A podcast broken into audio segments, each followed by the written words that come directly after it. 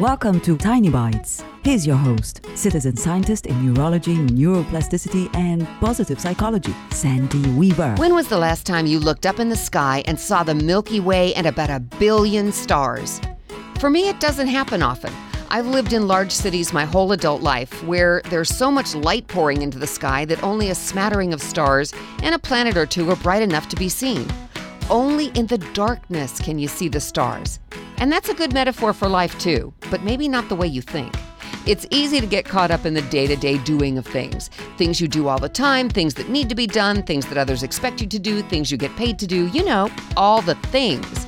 When you're caught up in routine, it's easy to miss the bright stars of opportunity and delight that are vying for your attention. They are there just like the stars in the night sky. They don't disappear just because you can't see them.